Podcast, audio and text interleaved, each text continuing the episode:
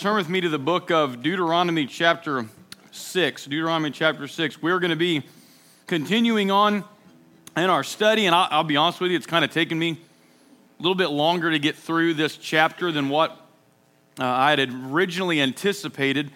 Uh, but nonetheless, every time I open up this chapter and I begin reading and thinking about uh, the next week, um, I get more and more out of it. And so, some of this this morning, uh, just to be honest with you, some of it's going to be a little bit of a repeat.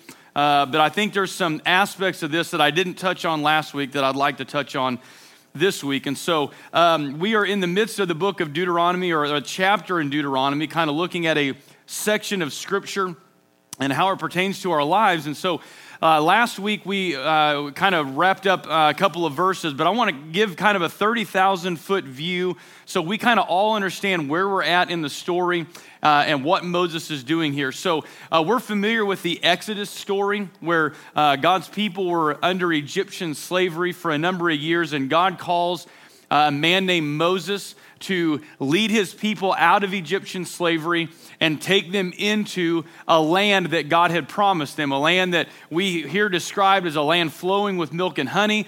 Uh, we learned last week that there, are, there, there were buildings there and vineyards planted and wells dug, and God was going to give all these things to his people uh, because he loved them, one, but two, because these other these groups were evil and he was going to drive them out and give God's people a place to flourish. Now, over the course of that, we see some rebellion in the book of Exodus of God's people, and they wander in the wilderness for 40 years, and now they've come to this point where they are standing at the at the precipice of this of this land that God is getting ready to prepare them. That they've been waiting 40 years to enter into. And, and Moses is addressing the people for one last time. He's not going into the promised land with them. Uh, he is going to be, he, uh, matter of fact, when they cross over, he's going to die, and Joshua is going to assume command as they go in there. But the book of Deuteronomy is, is Moses' last uh, speech or last teaching moment that he has with, his, with these people. And, he, and so he's teaching a, a, kind of a new generation of leadership, and these are, are people who have spent basically their entire adult lives growing up in the wilderness.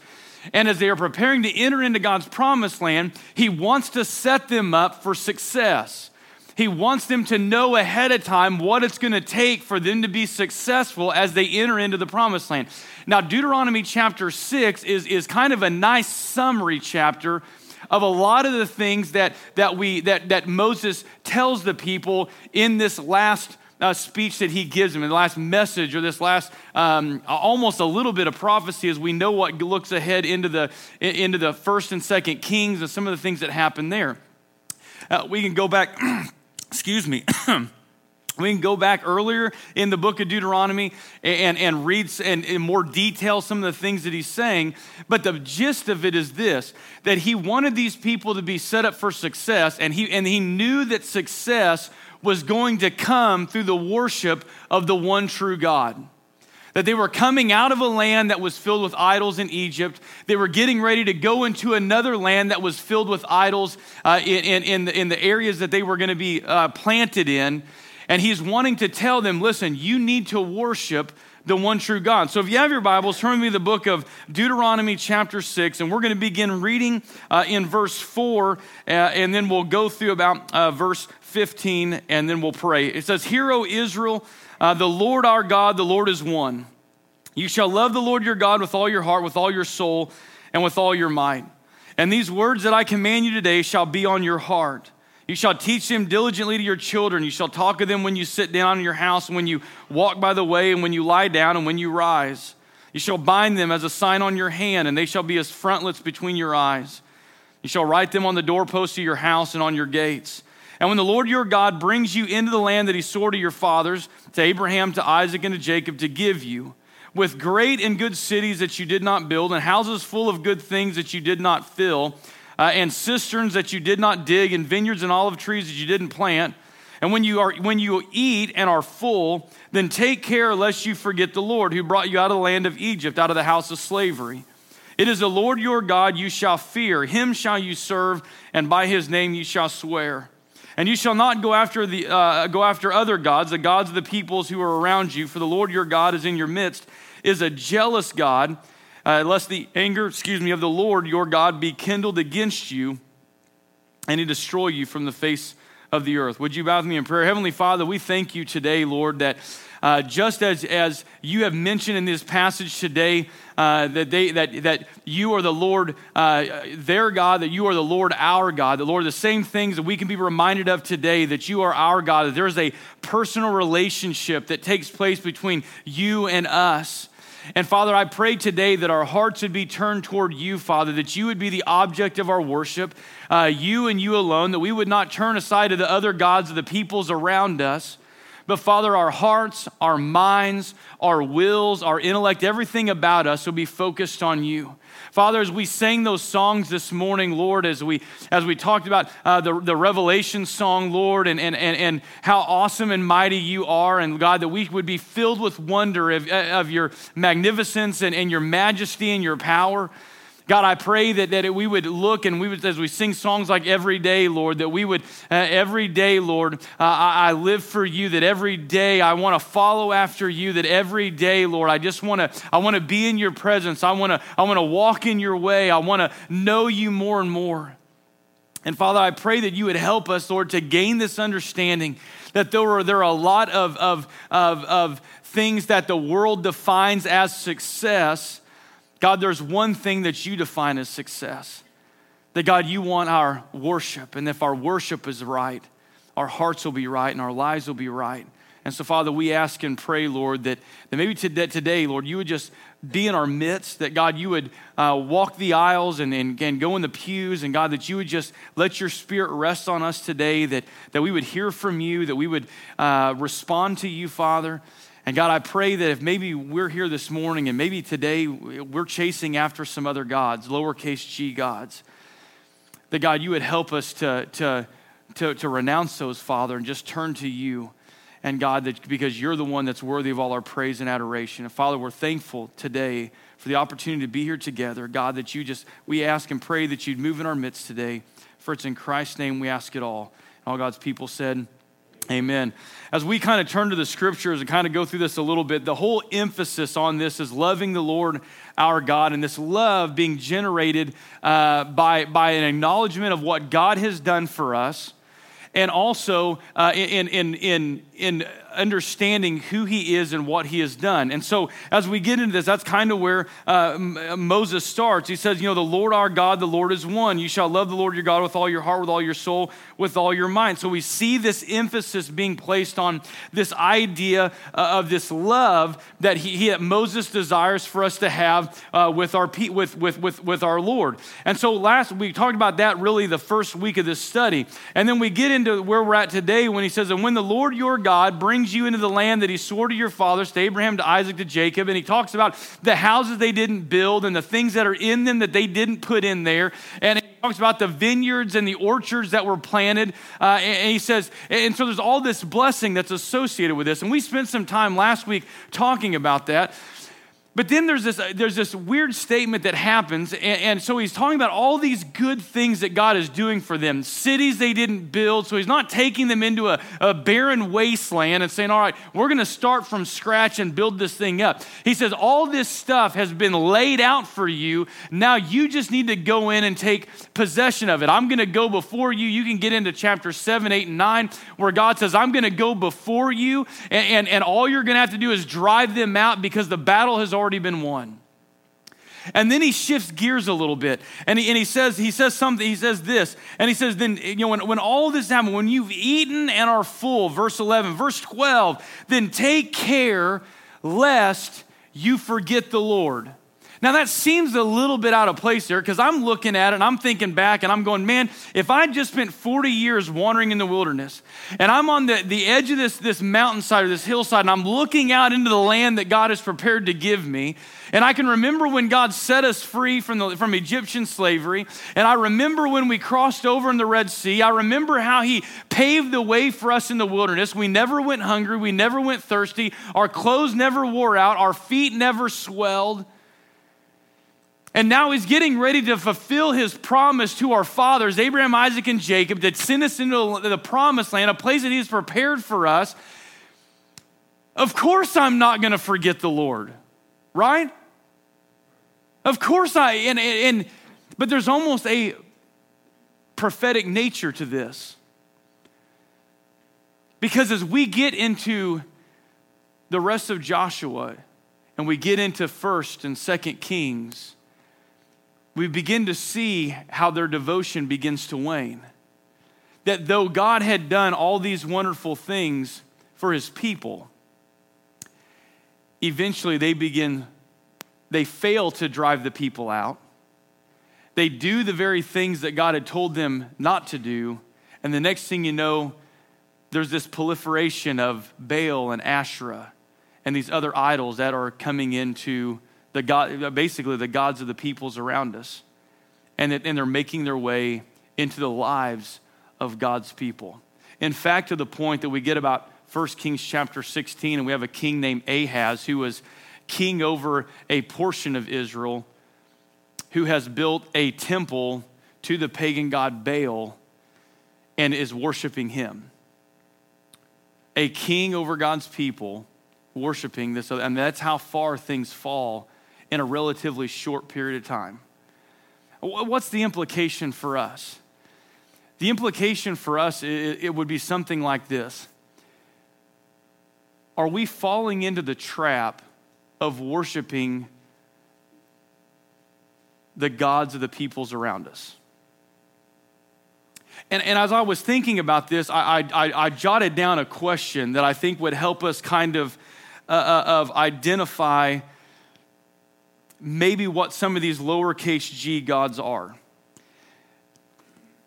And, and it's this if God called you to do something, what would keep you from saying yes?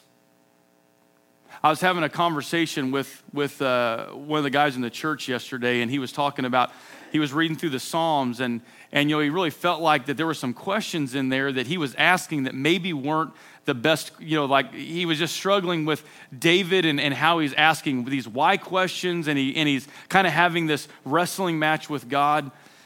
And he said, You know, I've just, I've just never been to a place like that in my life. And I said, Well, just wait, because you will one day. And I think for some of us, what we get into is we get into this situation where we feel like God calls us, but we say, yeah, but. There's a, a story in the scriptures, an account of, of, of Elijah. And it was during this kingship of, of King Ahaz. Now, the Bible, it's interesting that you get in here and, and it says that King Ahaz was, was so evil that even the evil of the kings that came before him was trivial in the mind, like was trivial, trivial in the mind of Ahaz. Like Ahaz was a bad dude. And then he marries this woman named Jezebel, and the next thing you know, like, I mean, eh, things are bad. And so Elijah is this man of God. Matter of fact, he may have been the only voice left for God in the midst of all this, this, this idol worship. And he goes to King Ahaz and he says, Hey, I want you to, to, to, to gather all these people together. I want you to gather all the prophets of Baal and the prophets of Asher, and I want you to meet me on this mountain. And so they meet on Mount Carmel, and he says, We're going to find out today who the real God is. And he says something real, real, he makes a real strong statement. He says, If God is God, then worship him, follow him. But if Baal is, then follow him. But today you need to make a decision. And so they're on this mountaintop, and he says, I want us to build two altars. We're going to find out today who the real God is. We're going to build two altars this one we're going to build to, the, to, to Baal and we're going to build it up and we're going to put a thing on there. And then you pray. And when Baal answers and fire falls from heaven and consumes this, and we'll know he's the real God. If that doesn't happen, and then we're going to have mine over here and we'll see who the real God is today. And so the prophets of Baal and Asher, they're over there and they're cutting themselves or they're, they're praying and, and, and nothing happens. And, and, and Elijah said, Well, maybe he's out of town or asleep or busy doing something else. Why don't you just cry out a little louder? So they start wailing and crying and they're cutting themselves. And this goes on all day long and, and nothing happens. And so when it's when it's Elijah's turn, he goes over to his his altar and he says, "All right, I want you to go fill up these cisterns with some water and bring it in here. I want you to dump it all over the I want you to dump it all over this this this altar." And he says, "Now I want you to do it a second time." In fact, this time, why don't you dig a trench around the bottom of the altar so that all that water that runs off will fall into this, this, this trench around here? And so the, the, the, the, the, the, the, the altar is, is soaked, the offering is soaked. And, and Elijah, and I'm paraphrasing here, prays something along these lines God, would you make yourself known today that you are the one true God, that the peoples would know you and worship you? And as he's praying, this fire literally falls from heaven and consumes the, the offering, the bull, it laps up the water, everything. It's scorched earth is left behind. Leaves no doubt in the minds of the people who the one true God really is. And now they're left with this choice, right? And of course, they're all saying, Yeah, man, I'm gonna, I'm gonna, I'm gonna follow this one. And here's the thing that we have got to understand there is one, one true God. And there is not room in our life for anything, for, for any other item of worship. What is the what does the scriptures go on? And let's look again at, at, our, at the Bible today. So uh, we're in Deuteronomy chapter six, and he says uh, he says, "But take care lest you forget the Lord who brought you out of the land of Egypt, out of the house of slavery." It is the Lord your God you shall fear. Now, this is not like English fear, like a prisoner uh, fearing his executioner, or, or, or a slave fearing an abusive master. It's not anything like that. You see, biblical fear has a different connotation altogether. It is a, it is a awe or a magic. Matter of fact, I wrote it down. Let me, let me read it so that I don't mess this up. It is a sense of awe and respect for the majesty of God. An awe and respect for the majesty, the magnificence, the power, the everything of God. But here's the thing we can get very cavalier and flippant in our attitude toward God. We can be very casual in our relationship with the Lord. And we can say our hands are raised high, but our hearts are far from Him. And Moses is warning the people do not forget the Lord. And he's not talking about forgetting like they just forget where I sat my car keys. It is a waning of, of, of, of devotion. Don't let your hearts wander from the Lord. He is the one you are to love, He is the one that you are to worship. But too many times, we, we are, man, our hearts are idol factories.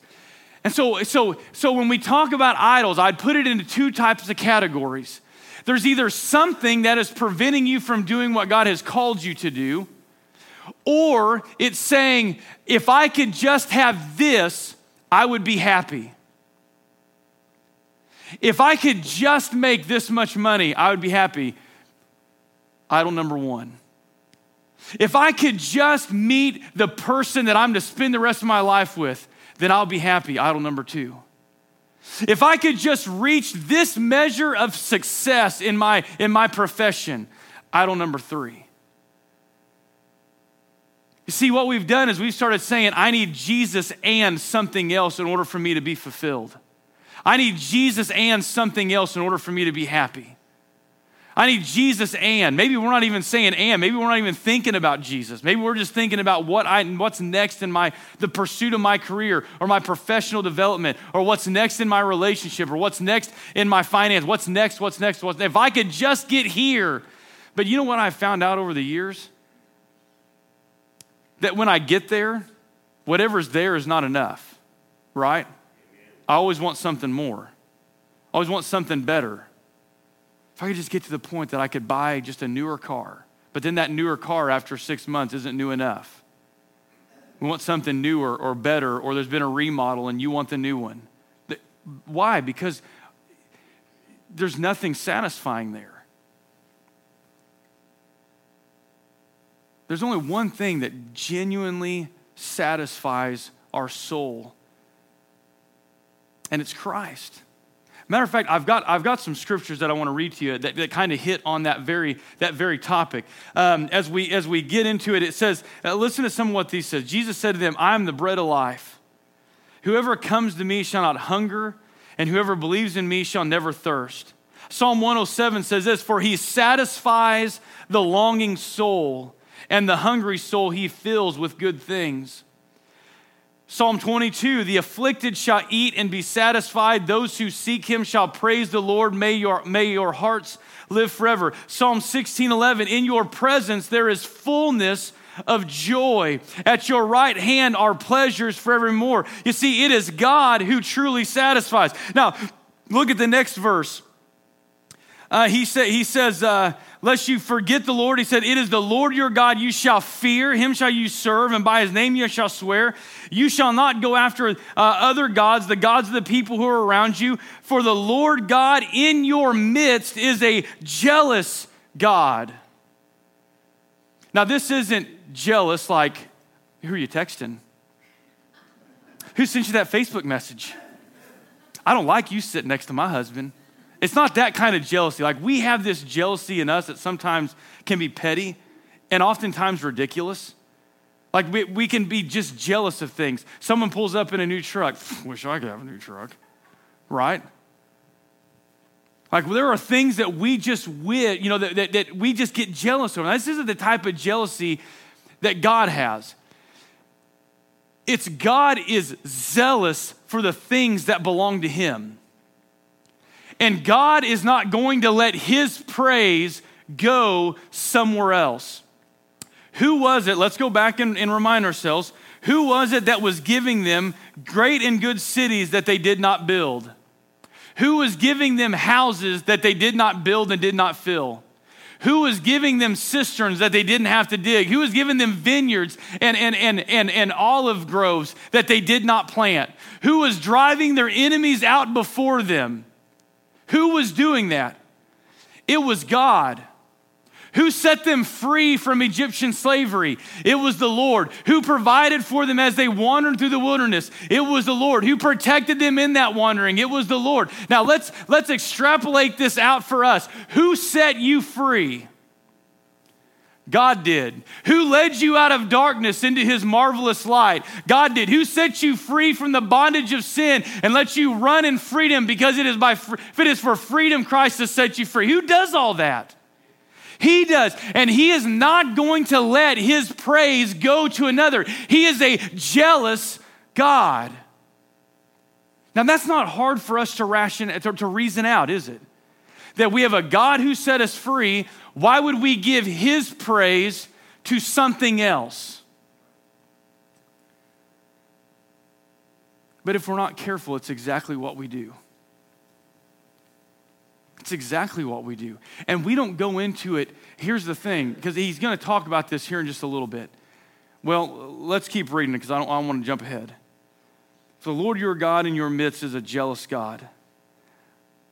Lest the anger of the Lord be kindled against you and he destroy you off the face of the earth. This goes back to the, the fearing the Lord, the awe you see, there's an aspect of awe that understands that there is a fear associated with this. What does uh, the writer of Hebrews uh, makes reference to it uh, in, in Hebrews? Um, let me see if I can find it. In Hebrews chapter 10, verse 31, it's a frightening thing to fall into the hands of a living God. So if we have a healthy adoration for the Lord, we're also going to have a healthy fear of what, his, of what, he, what he is capable of doing. And the sad thing is, the Israelites, they're not heeding the words of Moses here. In fact, if you've studied the history, history of the Israelites, what you see is this very cyclical nature that begins to happen. They're worshiping the Lord, they start getting comfortable, and they fall away from Him. Then they're falling into some idolatry, and God punishes them. Maybe He lets other people's group come in and take them captive again, or, or they just they find themselves in some sort of punishment. They return to the Lord, they repent, they start living in God's blessings once again. They fall into sin and idolatry. God brings punishment. They repent, live in God's blessing. You know, it's just this cyclical nature over and over again until finally God just disperses his people. But there, you know, there's an aspect of this where there's, there's that healthy fear. So there, there, there's, and there's consequences for the action. So he says, You shall not put the Lord your God to the test as you tested him at Massah. Now, Massah was, what happened there was uh, they'd been wandering in the wilderness. God had provided and met every need, but they, they get thirsty one day. And they start griping. God brought us out here in the desert just to kill us. We're so thirsty, so quick to forget all the other times that God had provided and met every need in their life. And God provides water from a rock, and it said, but, but let me give you let me give you a modern day parable of what this looks like in our life. This testing. It's Sunday. Oh, God is good. Woo! Yeah. It doesn't happen here.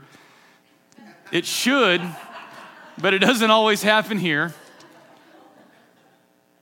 That would be good one day. Hint, hint. So, anyway, we're sitting here and we're praising God. Man, I got my promotion and I got my raise. And man, God is good. He answered this prayer and, and God has healed these people. And man, it's just good.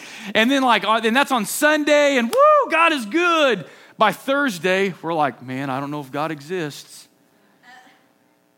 Oh, God, if you're real, God, if you're real, would you please do this? Now, you see the completely different attitude there? Like over here, like I am so convinced that God is real, and by Thursday, I'm over here and I'm like, God, if you're real, man. Oh, if you exist, if you love me. Oh. Can I just be real and transparent right now? I'm just not sure God exists. And we waft between these two opinions. God is good, God is great, all this stuff. And by Thursday, I'm over here and I'm just, I'm, I'm waiting. And that's exactly what he's kind of talking about here this testing. That we put God to the test despite all his prior faithfulness, despite all he's done, we're asking God to defend his holiness. We're asking Him to defend His faithfulness. God, you provided here, but because you haven't provided today, I'm questioning whether or not you really exist. Maybe it's just coincidence I got that raise. Maybe it's just coincidence or doctors that healed my sick loved one.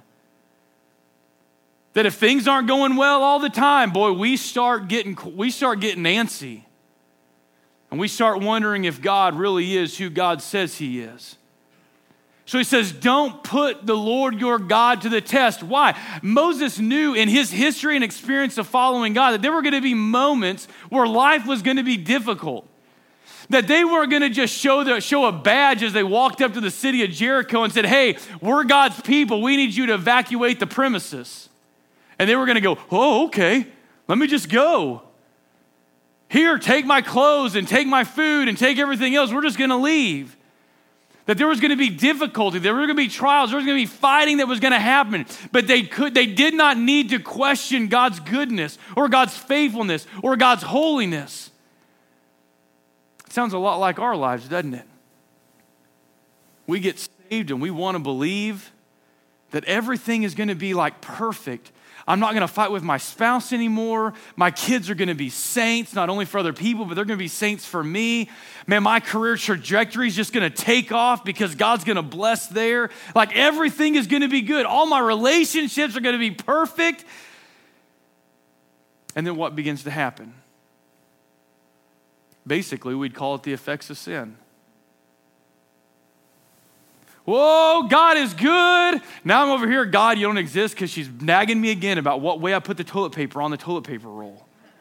Right? Like that's what we do though. We have a spiritual high, and then the next minute something happens, a fight with a spouse, or my kid gets sent to the office, and I'm like, God, if you are real, why is this bad stuff happening to me?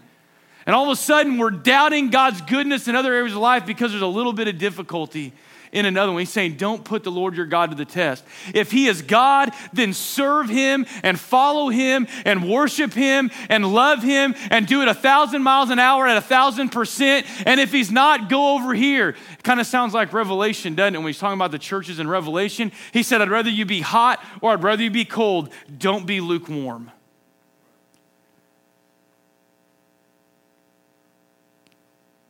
Don't be lukewarm. And we say, What's so bad about lukewarm? It's this wafting God, you are good.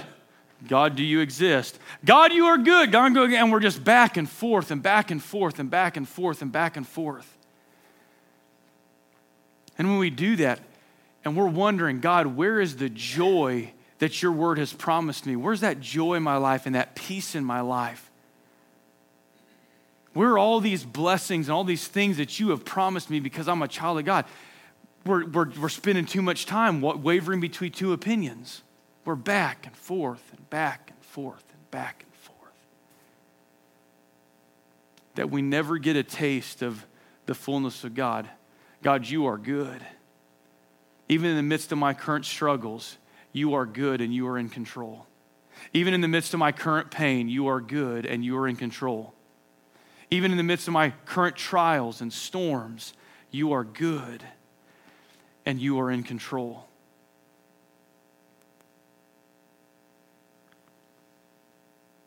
You are good.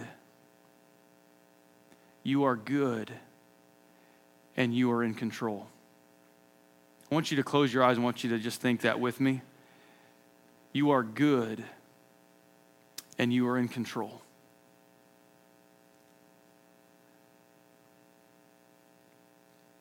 You are good and you are in control. I want you to right now, as our eyes are closed,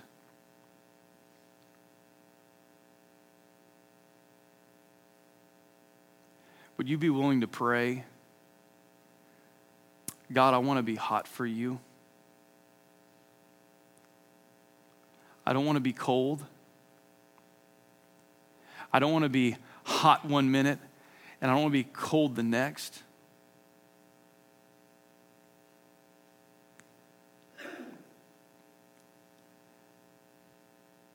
That God, you are my plan A, and there is no plan B, there's no plan C or plan D. But God, would you just help me follow you? God, I sang some songs this morning that maybe I sang them, but I really didn't mean them.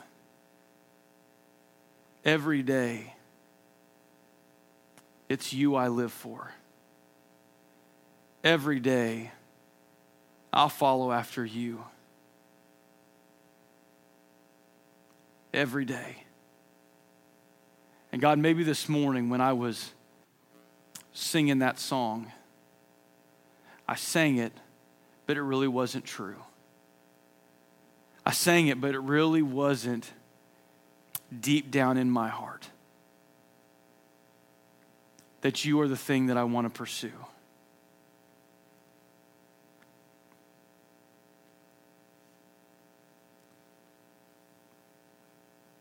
Maybe there's some idols in my life that I just wasn't really recognizing. Maybe it's the next thing. Or maybe it's the thing that's really keeping me from following you the way that I ought to be following you. I would, Lord, but you know, I got this job and I really can't leave it behind. I would, Lord, but I got this friend. I would, Lord, but I would, Lord, but. And God, I pray that you would change my heart and our hearts from yeah, but to I will.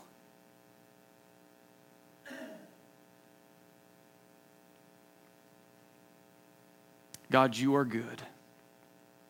And God, you are in control.